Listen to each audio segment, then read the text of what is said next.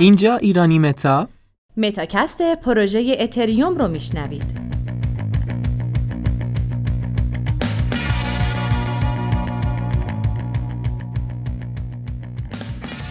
ویتالیک بوترین سال 2015 بلاکچین اتریوم رو راه اندازی کرد و میهای الیسی، آنتونیو دیلوریو و چارلز هاسکینسون در کنار ویتالیک بوترین و جوزف لوبین بنیانگذاران این شبکه بودند. امروز میخوایم در مورد اتریوم صحبت کنیم. اتریوم مثل بیت کوین فقط دارایی نیست، بلکه اتریوم یه پلتفرم برای ایجاد برنامه‌های غیر متمرکز و قرارداد هوشمند بدون دخالت واسطه هاست. بیت کوین دنبال غیر متمرکز کردن مبادلات پولی بود، اما اتریوم هدفش غیر متمرکز کردن همه چی و حذف نظارت‌های سلیقه‌ای در دنیای وبه. اما در اتریوم خبری از ثبت داده ها روی یه سرور مرکزی، اونم به صورت محرمانه، نیست. تمام اطلاعات بین نودها توزیع شده. وقتی از لوبین در مورد هدف از ایجاد این شبکه پرسیدن، گفت اتریوم ایجاد شد تا برای انجام امور زندگیمان به هیچ بانک، شرکت و نهاد دیگری به جز خودمان نیاز نداشته باشیم. در واقع اتریوم یه قدم پاشو فراتر از بیت کوین گذاشت و با ایجاد قراردادهای هوشمند این امکان رو برامون فراهم کرد تا علاوه بر پول بقیه فرآیندها رو هم غیر متمرکز کنیم. البته روی شبکه بیت کوین هم میشه قرارداد هوشمند درست کرد، اما چون زبان برنامه‌نویسیش خیلی ابتداییه، کار برای توسعه دهنده ها سخته. در اتریوم خیلی سریع و راحت میشه کد برنامه‌نویسی رو پیاده کرد. قراردادهای هوشمند اتریوم تورینگ کامل هستن، یعنی میشه هر محاسبات و عملیاتی رو که نیاز باشه انجام داد.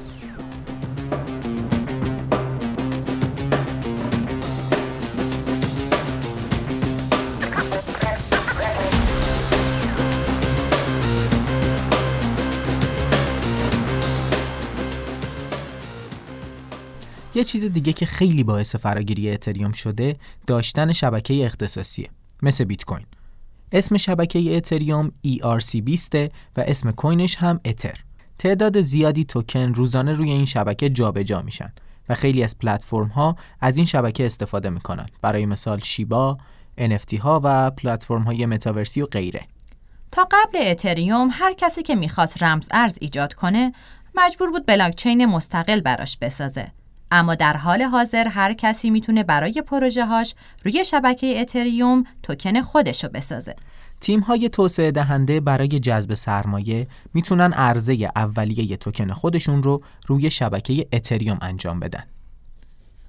در مورد توکن و استفاده از شبکه اتریوم یه مثال میزنم.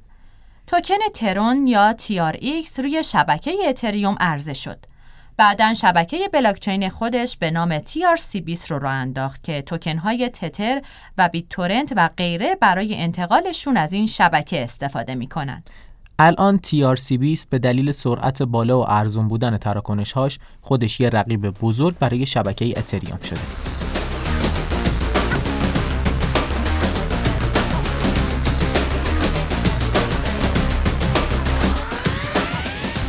خب در مورد خوبیای اتریوم گفتیم، یکم هم از بدیاش بگیم. خیلی گرونه. بله واقعا هزینه تراکنش توی این شبکه لرزه به تن آدم میندازه. کارمزد تراکنش تو شبکه اتریوم رو بهش میگن گس که میزانش به شلوغی شبکه بستگی داره. مثلا کارمزد انتقال تتر با ERC20 15 تتره، در صورتی که TRC20 با اون که سرعتش هم بیشتره ولی کارمزدش فقط 1 تتره. پس خدا رو شکر که اتریوم TRC20 رو تحویل جامعه بلاکچین داد.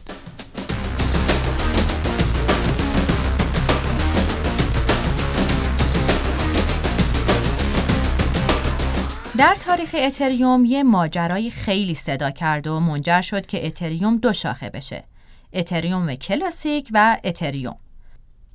در 17 ژوئن 2016 هکری موفق شد با استفاده از یه ایراد در کد یکی از برنامه‌های اجرا شده روی شبکه اتریوم به نام DAO حدود 3.6 میلیون واحد اتر رو سرقت کنه، یعنی 14% کل اترهای موجود در اون زمان و معادل 50 میلیون دلار که هم درصد و هم ارزشش خیلی قابل توجه. دانیال، البته نکته مهم اینه که خود اتریوم هک نشده بود، یکی از برنامه‌های روی اون مورد حمله قرار گرفته بود. چون اتریوم اون زمان نوپا بود و هنوز 1 سال از تولد اتریوم نگذشته بود و مبلغ سرقت شده هم زیاد بود، تیم اتریوم تصمیم گرفت با یه تغییر قوانین و بروزرسانی گسترده مبالغ رو برگردونه. همین مسئله باعث اختلافات شدید در جامعه اتریوم شد. به عقیده یه گروه مخالف، کد قانونه و نباید برای برگشت تراکنش‌ها در بلاکچین تغییری ایجاد بشه. اونا معتقد بودن این کار ذات تمرکز زدایی رو زیر سوال میبره. به همین دلیل عده زیادی تصمیم گرفتن همچنان روی نسخه قبلی بمونن. در نتیجه اتریوم قبلی اتریوم کلاسیک نام گرفت و هر کدوم راه خودشونو رفتن. در حال حاضر اتریوم کلاسیک یه پروژه تقریباً رها شده است که با کاهش شدید قیمت و با فاصله زیادی از اتریوم در رده‌های پایین بازار قرار داره. به بروزرسانی که باعث میشه شاخه جدیدی از شبکه به وجود بیاد، هارد فورک میگن. این هارد فورک نتیجهش این شد که از اون روز به بعد هم اتریوم داریم، هم اتریوم کلاسیک.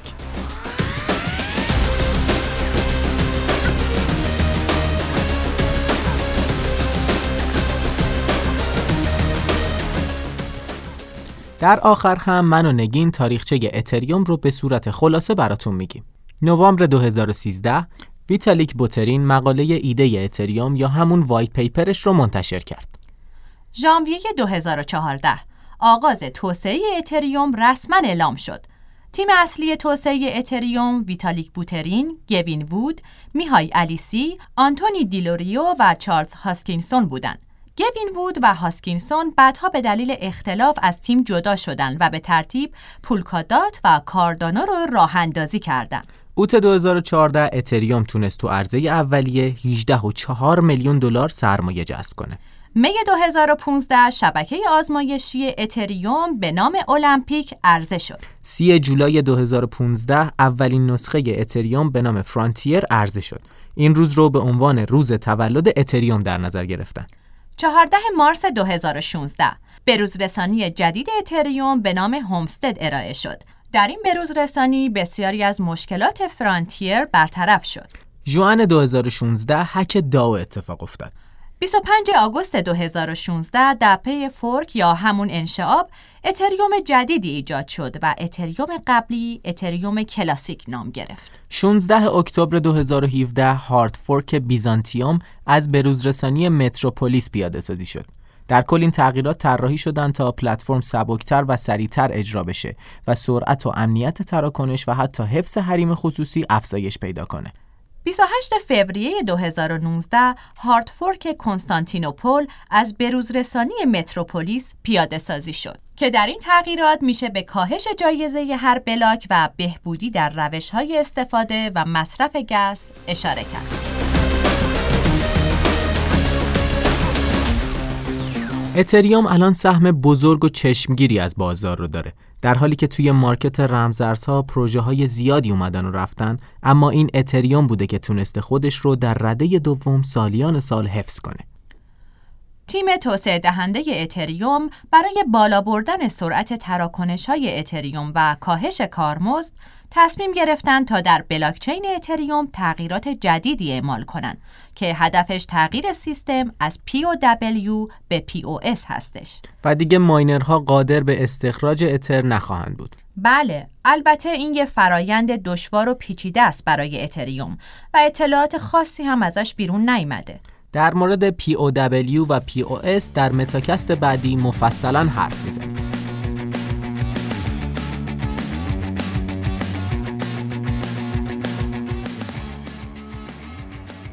متاکست پروژه اتریوم کاری از ایرانیمتا رو شنیدید.